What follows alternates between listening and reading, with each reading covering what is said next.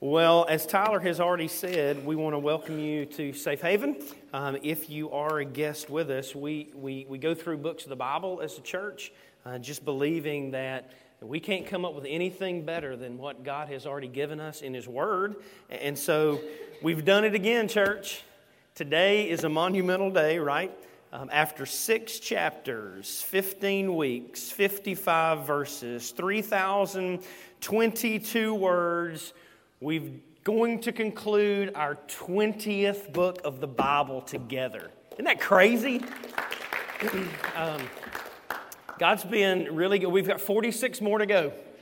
46 books of the Bible more to go together. Uh, and so um, Hank and, and the South crew is chewing through books of the Bible as well, and, and through the theater and through now in this facility. It's just, it's just really cool what God's done over the past years uh, through books of the Bible. So I say that to say, um, may the Word of God ever be before us. May it be the only thing that we leave behind us. Um, and may it be what we cling to for our families, for our church. Um, so, so, this pulpit Bible that you guys read through, actually had somebody come up to me last week and said, Does anybody ever open that Bible? Um, and I was like, Yeah. And they said, It's real big. And I said, Yeah. And they were like, um, You think I could take it? And I was like, I don't think the church would let you. Um, but you read straight through this thing when we dedicated this facility, and, and I do pray that this is what we cling to. Nothing more, nothing less in everything. Um, and so, with that said, um, we wrap up the book of Ephesians today. Let's do a final recap of what Ephesians has been all about. It'll be on the screen above. If you'll remember, chapters 1 through 3 has been about the doctrine of what it means to have a Christ centered life. Everything about the doctrine, the heady stuff, right?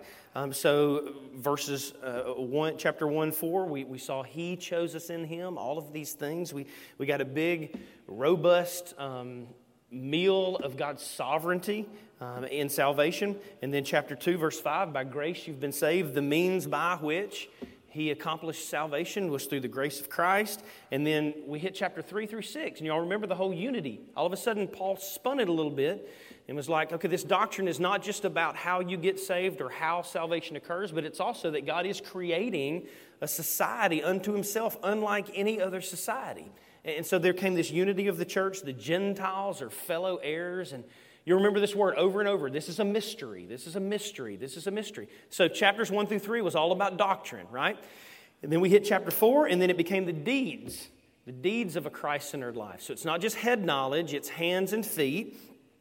And so, as we went through chapters four through six, you'll remember some of these sermons, right? How he taught us, Paul taught us to be spirit led, to be emotionally healthy, to use our spiritual gifts, to put on the new self, to remember whose you are, uh, by one another ring. And so, we looked at, even last week, right, that passage that so often just kind of plucked out, Ephesians 5 21 through 33. It's plucked out. This is all about marriage. Well, it is about marriage, but it's also about thankfulness and singing and celebrating with one another and submitting as uh, wives and husbands and husbands and wives and kids and parents and parents and kids and workers and employers and employers and workers and slaves and masters and all this tied together. And so we went through all of that. And today we're going to add one more. He's going to say, Believe the doctrine, do the deeds, but to do the deeds, you got to put on the armor of the Lord is where he's going to wrap up Ephesians for us today. Um, so I'm going to ask you to do something before we jump in, and that's this. If you would, we've done this once before. I think when we did Song of Solomon, we might have done this. A couple of things happened with Song of Solomon. Again, the kids' area just exploded. Um, but we, you remember the videos? We did videos. Was that with Romans or Song of Solomon? That's two totally different books? Uh, I want to ask you to do that again. If you would, there's my phone number on the bottom. If you don't have, most of you have my cell phone number, but that's my cell phone number. Um, take your phone this week and just do a 30 second video. Give me 15 seconds, whatever. and now here's the rule what, what you can't say on the video is, well, I remember Troy said, or I remember Tyler said. You can't do that. What we want is, this is what the Spirit said to me through the text. And it could be a verse, it could be something the Spirit spoke to you, whatever. And just record that real quick and then shoot that to me. And we want to compile those. And between the first service and this service, uh, we think that we can put together a video. We just want to celebrate next week. We want to celebrate what the Lord has done through the book of Ephesians together. Uh, will you help me do that? Okay, all right, there we go.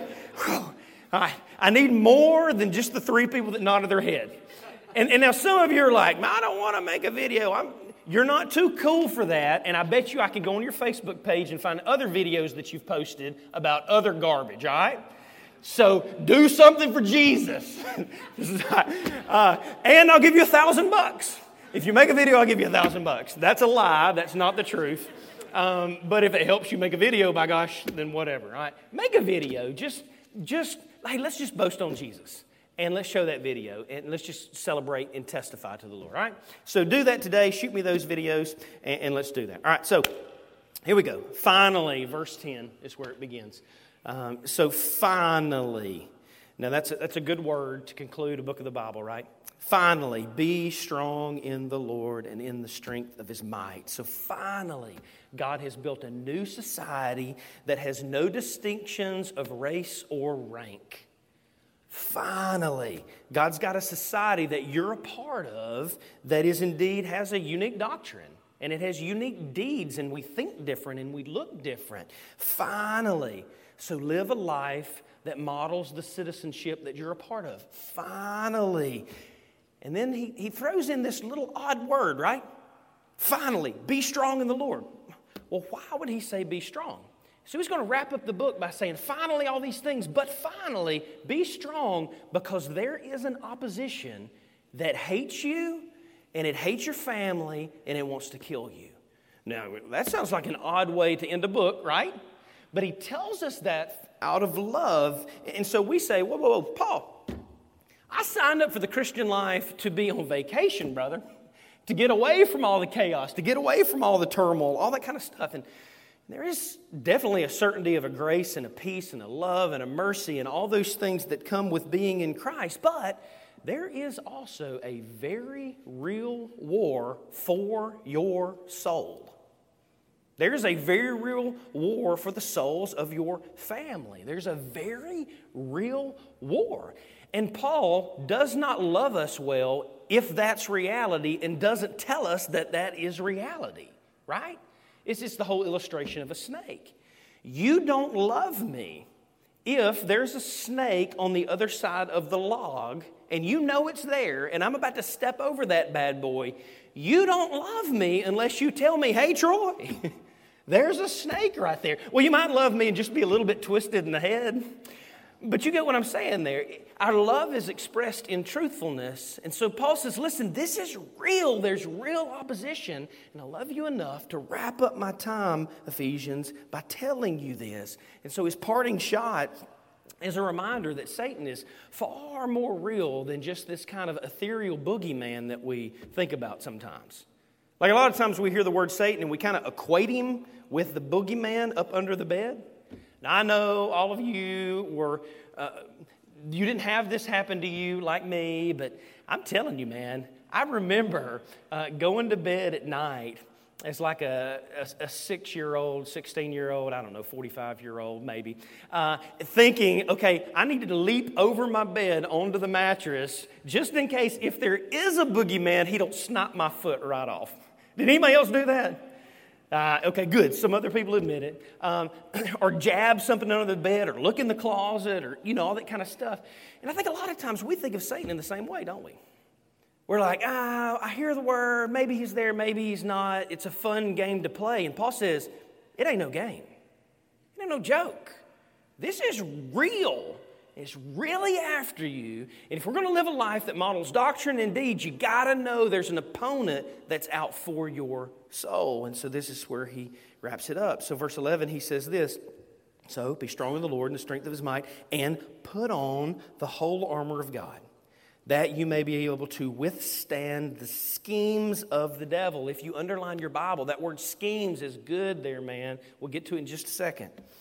For we do not wrestle against flesh and blood, but against the rulers, against the authorities, against the cosmic powers over this present darkness, against the spiritual forces of evil in the heavenly places. So, again, number one, Satan's not a joke, it's, it's not a game, it's not a control tactic, it's a real opposition.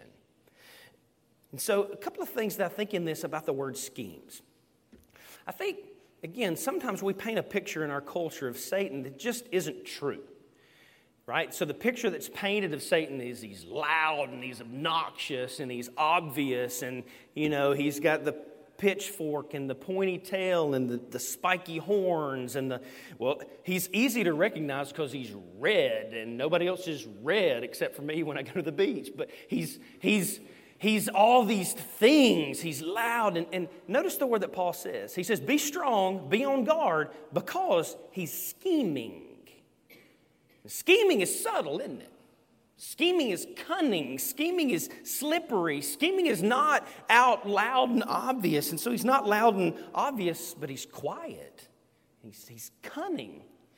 He's not hideous and he's not ugly. He's beautiful and he's seductive. He doesn't drop these atom bombs, but he's sowing little seeds of discord and in sowing little seeds of discord, just like Adam and Eve. Y'all remember the whole story of Adam and Eve, right? And it was all subtle questions. He didn't go up and say, Rebel against the Lord. I'm this. No, they were hanging out with him, they were doing the thing. And he goes, Ah, well, the Lord surely didn't mean this right? Crafty, cunning, seductive. It's just that little, little slipper. And he says, You need to be warned of this because he's scheming. And so let's walk through how this could work kind of more like a fox in a garden rather than an elephant in a garden. Now, y'all know we are no gardeners. Y'all saw the picture at some point, if, if you were here for that. Um, me and Julie Beth tried it last year and dr- drastically failed. We'll never do that again. Um, we rely on all of y'all with green thumbs, like when the whole thing dies out and, and we're eating fruits and vegetables out of yards, don't come to our yard. You, you will find nothing but grass, right? We failed miserably. But in doing so, if, if you have a garden and an elephant is coming up, well, you guard against the elephant, right? You put a wall up, you put a fence up. What's harder to catch? Fox fox that slips in in the middle of the night, in the back, in the dark, climbs up under the fence, starts nipping at your garden. He says, Listen, be on guard against that. So, how would that flesh itself out? Well, let's just look at the list of all the things that we've gone through in chapters four through six again. Be spirit led, emotionally healthy. And I just want to maybe illustrate this real fast, and let's see if you've felt these in your own home or in your own heart, right? So, the scriptures tell us to be spirit led, and Satan slips in and says, ah, I don't know about being spirit led. Just, hey, just trust your heart. Just trust your heart. Even though the scripture says that our heart is what? Deceitfully wicked. Just, just trust your heart, trust your conscience. You know, just you do you. Believe in yourself. It's seductive and quiet, right? The scriptures tell us this hey, be emotionally healthy and be emotionally healthy by clinging to the hope of the gospel. And then Satan slips in and says, ah, yeah, but hey, Emotional health really comes from gain, doesn't it? If you hoard and gain and gather, then that's going to really bring you happiness. And emotional health is all equated with happiness. You see how it's slippery? It's seductive, right? Or this scriptures tell us, hey, flex your spiritual gifts, walk in your spiritual gifts. And Satan slips in and says, hey, God did make you talented. There's no doubt about that. But hey, why would he want to rob you of the applause that's due you? I mean, you are talented and you should get some of that applause. Why would God rob that from you? Slippery, right? Or this put on the new self, live differently, walk differently, look differently. Satan slips in and says, Oh, you got to fit in the culture if you want to change the culture. Just look, if you just look like the culture, it'll give you This, this phrase, I can't tell you how many times I hear this. It'll build a better bridge for you to share the gospel. Ladies and gentlemen, the gospel is just the gospel. It is what it is. There is no better bridge than the raw truth that we are sinners in need of a Savior, and Christ is the great Savior. That's the gospel hope. So he says, Satan kind of slips in and says, oh, You don't want to get left out. If, if you look, if you become a Jesus freak and you look too weird, then you'll get left out. Subtle, seductive, right? Or this Scripture says, Remember whose you are. And then Satan slips in and says, Yeah, you're God's children, but if God really loved you, why would He have let X, Y, or Z happen in your life? Anybody ever thought that? World comes crashing in, chaos abounds, and all of a sudden you begin to question God's goodness.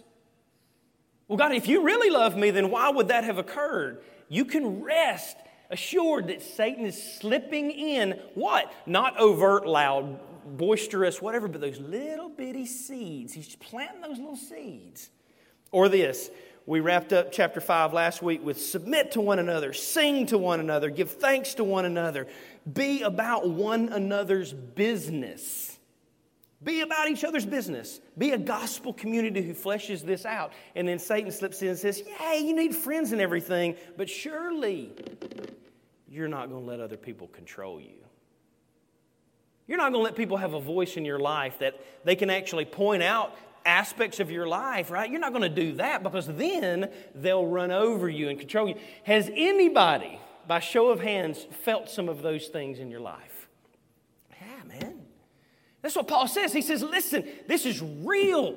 It's realer than the other side of the pillow. It's realer than the seat that you're sitting in. It's realer than the clothes that you're wearing. And I don't even know if realer is a word. So here we go. It's real. You need to know this. Fight against this. Be strong. Why? Because Satan indeed is roaring, roaring, prowling about like a roaring lion seeking whom he can devour. However, he doesn't look like a lion, does he? He looks like a dadgum runway model. He slips in. And so Paul is basically saying is this is deception is far more dangerous to us than overt blatant sin equally dangerous. But when we underestimate our enemy, we are ignorantly unequipped and often defeated. Temporarily defeated, but sometimes we can feel defeated. So he's be warned against this. Do all the things, believe the doctrine, do the deeds, but at the same time, be aware that there's a whole other thing going on all around you, right? So Paul graciously reminds us that we are indeed weak. Too weak in and of ourselves to stand against that. However, we're simultaneously incredibly powerful through the work of Christ in us. And that's what we war with. And so there's this double sided coin that he gives. Let's keep going. Verse 13. Therefore, because all this is true, take up the whole armor of God. So, number one, don't rely on self confidence. You need the armor of God. That's what you will fight well with. You need his armor. Don't be confident in and of yourself because the power of darkness, if you walk up to try to fight it on your own, will get your you know what, whipped. Be careful. This is a real war. I, I, I, when I think about self confidence and how it can get us in trouble sometimes, I think back to circa 1992 minor purple tiger tenacious wrestling team. All five foot two, 103 pounds of me. we were in there, we were getting ready for a wrestling tournament, doing our thing. And, and coaches, he's giving a spiel on how we should be confident and how we should be all this kind of stuff. And I'm buying it, man. I am buying it hook, line, and sinker. It's like he had just put Remember the Titans on repeat, oddly meshed with Braveheart in the middle of it. Like I am I am supercharged. I mean, he's given us the thing, and you can run through a wall if you want to. And here I am, like, yeah, I can run through the wall. he's like, you can do this, you can do this. And, and so I am the lowest weight class, and, and he goes, all right, here's what we're going to do. We're going to start with Troy, and you can pick whoever you want to wrestle. Who do you want to wrestle? And I'm like, I don't know. And he's like, you want to wrestle a man or you want to wrestle somebody in your own weight class? And I'm like, I want to wrestle a man, right? And so he's like, who do you want to wrestle? And Kevin's back there in the back. Kevin weighs 197 pounds. And I'm like, I want Kevin. And the whole room's like, you're crazy, right? And so here comes Kevin out, and I'm like, let's do the thing. And it took about five seconds for him to break my spine in half. And in that moment, I was so full of self confidence. And, and so Paul says, It's real, it's coming, it's an attack. Don't you dare be self confident. Put on the armor of God. That's what you need to whip Kevin's you know what. So he says, Listen, put on this armor that you, here's the flip side of the coin, may be able to withstand evil in the day. And having done all, to stand firm. So, yes, he's our confidence, but you are the one that's charged with standing firm. You have a real responsibility. Concurrence does occur. God is sovereign, and we have a very real responsibility, right? So he says, trust in God's confidence, but also you don't waller in self weakness because self weakness does nothing but sit us idly by to where we become uh, totally worthless. What I mean by that is, I think a lot of times we can get the flip side of the coin of, oh, well, God's all this, but I'm really nothing. And we forget what Romans 8 says, right? that we have dwelling in us as believers the same Spirit that did what? Raised Christ from the dead. So, yeah, we are more than conquerors. We are filled with the Spirit. We have this access and this power available to us. And he says, listen, don't rest in your self confidence, but simultaneously don't, build, uh, don't find yourself weak that you don't fight, and don't devalue what Christ has done for you. Fight the battle and fight it well. She says, This is real. And so Paul wraps up by reminding us we have this enemy, but we also have every piece of equipment we need in Christ. Now, I'm not going to go through, this could be um, a seven week series right here. And most of you guys have probably heard this taught maybe in a seven week series of the spiritual gifts, right? Uh, some of y'all, some of you athletes who played football probably had somebody from the FCA come in at some point and dress up in football gear and equate this passage to all those things. Anybody else been there? Okay, right? So we're not going to take it that way because I don't want to lose the big picture. But nonetheless, so Paul's going to show us all the equipment that we have. And it's just a side note. Paul is quite literally handcuffed to a soldier in this moment. So lest we just kind of think that where did Paul come up with this whole illustration? Boy, he's really like Paul is a C.S. Lewis of his day. I, it was a pretty easy illustration. I mean, the brother is handcuffed to a soldier, and he's looking at him, standing trial, and he goes, Oh, he's got a helmet, he's got this, he's got this. So, this is kind of how this takes place, right? So, let's look at it. Real opposition, but therefore, put up the whole, take up the whole armor of God, that you may be able to withstand in the evil day. And having done all, to stand firm. Stand therefore, having fastened the belt of truth. That's not complicated. We put a belt on so our draws don't fall down, right? Because if you're trying to fight and all of a sudden you get pantsed by yourself, then you're of no value, right? And so he says, gird yourself, but gird yourself with what? Truth. Now, I think we can spin this hyper spiritually and go, what he means here is the gospel. I don't think that's what he means because he didn't use that word. What he means is if you want to fight, number one, just don't be fake, be truthful. Let truth be what guides you, let truth be what girds you. Doesn't the gospel flourish best in, best in truth and transparency anyway? Right? When we live a life of, oh, I'm all good and all that kind of stuff, then the gospel doesn't have its full effect. The gospel has its full effect when we do what? I am weak. I need Christ. He is my all in all. So guard yourself if we're going to stand firm, number one, with just truth. Walk confidently, but walk transparently. Don't be a fake and having put on the breastplate of righteousness. Now, that definitely is the gospel because nothing else gives us righteousness other than the gospel, right? So, so wear the gospel, and we are most confident, aren't we, when we're believing the justification of Christ. What I mean by that is this it's Paul, where he says, I've been shipwrecked. I've been beaten. I've been left for dead. I don't know how many times, but I found the secret of contentment Christ in me, the hope of glory.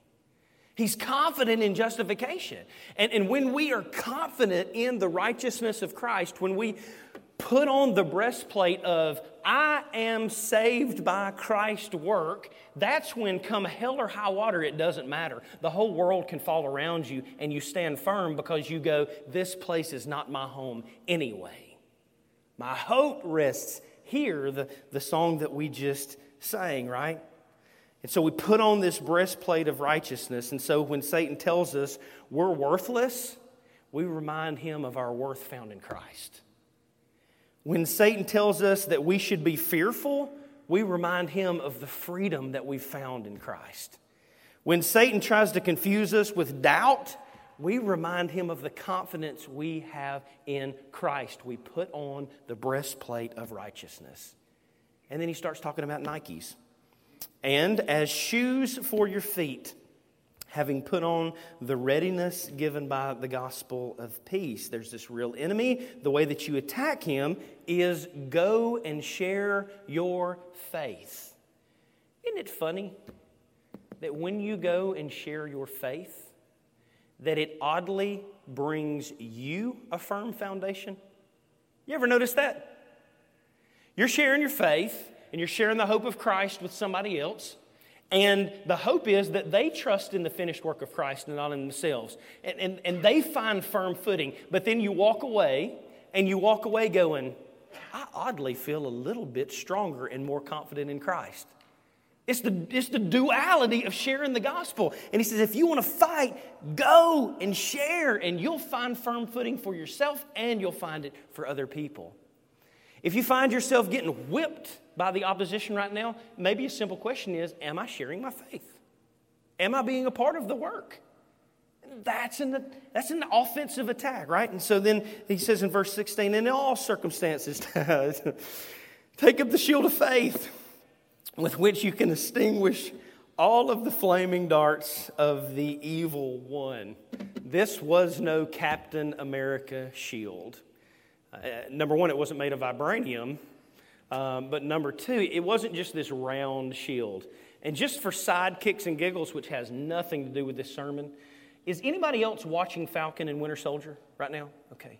All my people, we need let's talk afterwards about the last episode because my mind is blown, right?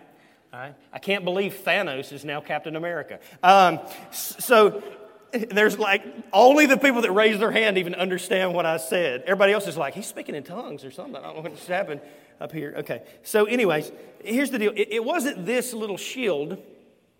Um, the shield would have been a full body shield, it was a real shield. That's what the soldier would have had.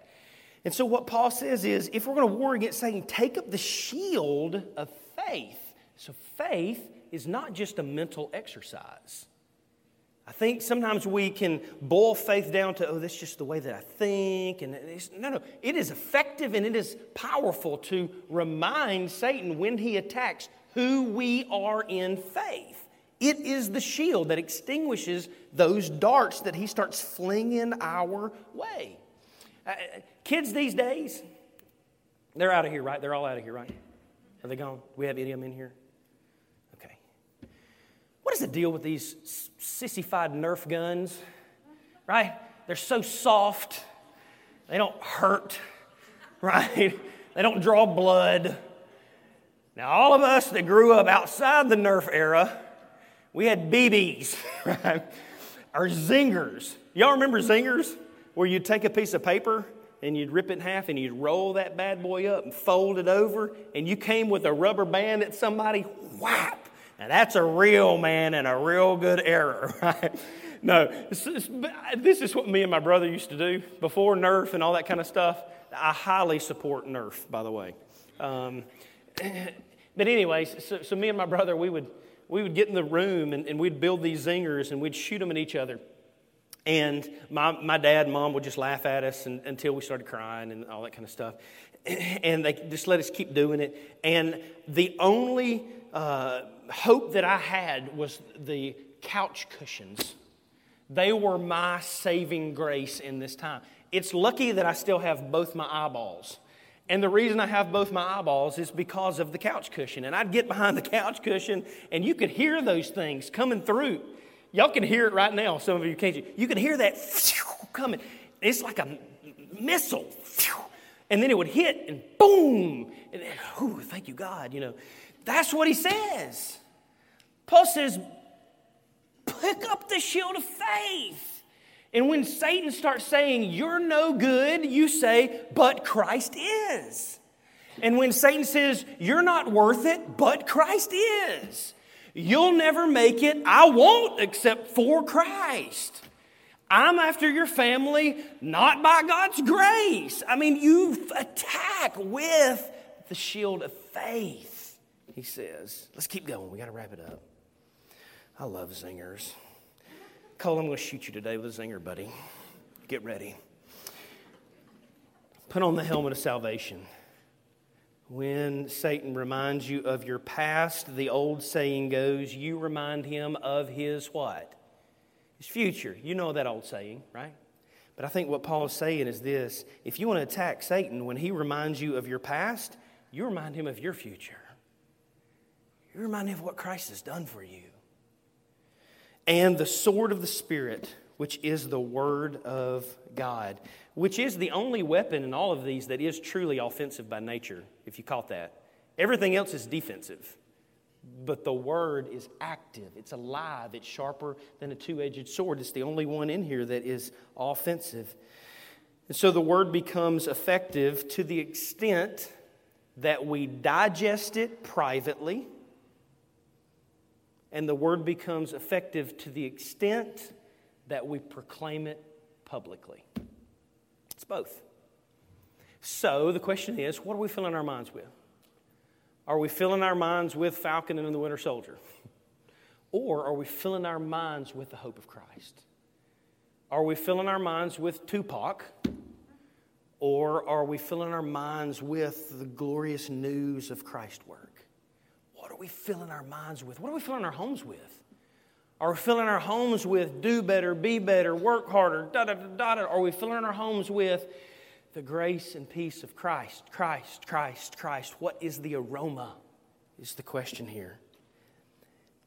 The word has crazy power to alter environments and emotions and atmosphere. You ever been in your car or your house and all of a sudden the room that you were in just felt eerily dark? You ever been there? What'd you do about it? Did you just bolt out? I'm out here. Creepy. Hair on my head standing up. Proverbial. Or did you speak the truth of the word into that moment? I'm telling you, man, the word itself has way more power than we think or we believe. Next time you find yourself in that dark moment, just start speaking scripture. Well, Troy, that don't seem like it'll work.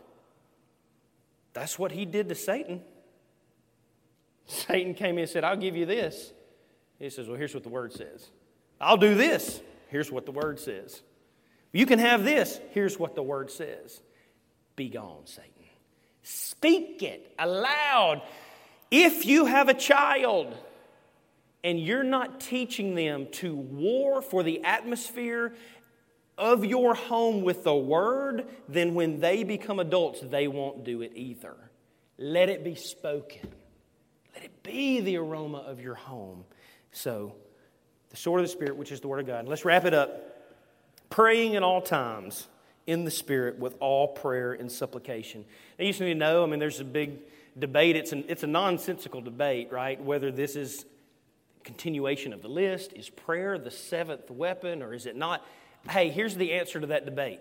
It really don't matter. it don't matter. We do all these things and we pray. And, and so to fight against Satan, we pray with all prayer and supplication. Now, where does prayer apply in that list of the equipment? All of it.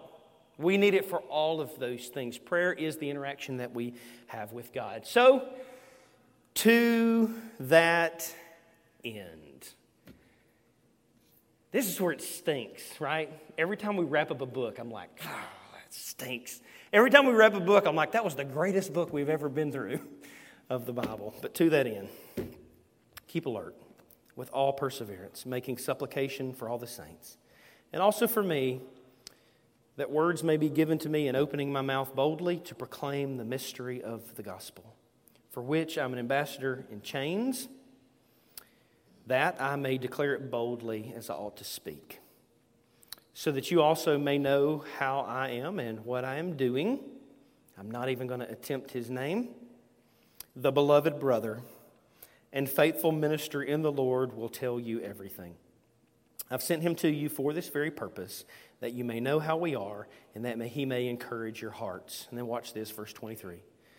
Peace be to the brothers, and love with faith, from God the Father and the Lord Jesus Christ. Grace be with you all who love our Lord Jesus with a love incorruptible. And if that last sentence sounds strangely familiar, that's exactly how he started the book. He began the book of Ephesians with, Peace to you and grace to you. And he bookends it with, Peace to you, believe the doctrine, do the deeds, find yourself in a Christ like life that models your citizenship. By the way, war against Satan, and you will find peace and grace. Really cool. Peace to you. Peace. What Christ achieved, right? Grace to you how Christ achieved that peace. Nothing that you do, everything that he did. What an awesome book, right? Golly, it's a good book. All right. That's it, man. Unless we can make it through all 46 other ones in our lifetime, we probably will not preach through that one together again, but it will always be forever on our archives uh, for us to listen to. I pray that Ephesians has impacted your family, has impacted your heart. I pray that the Spirit has drawn you closer to Jesus through the book of Ephesians. Um, and, and so, parting shot grace to you and peace to you through our Lord Jesus Christ. Would you pray with me?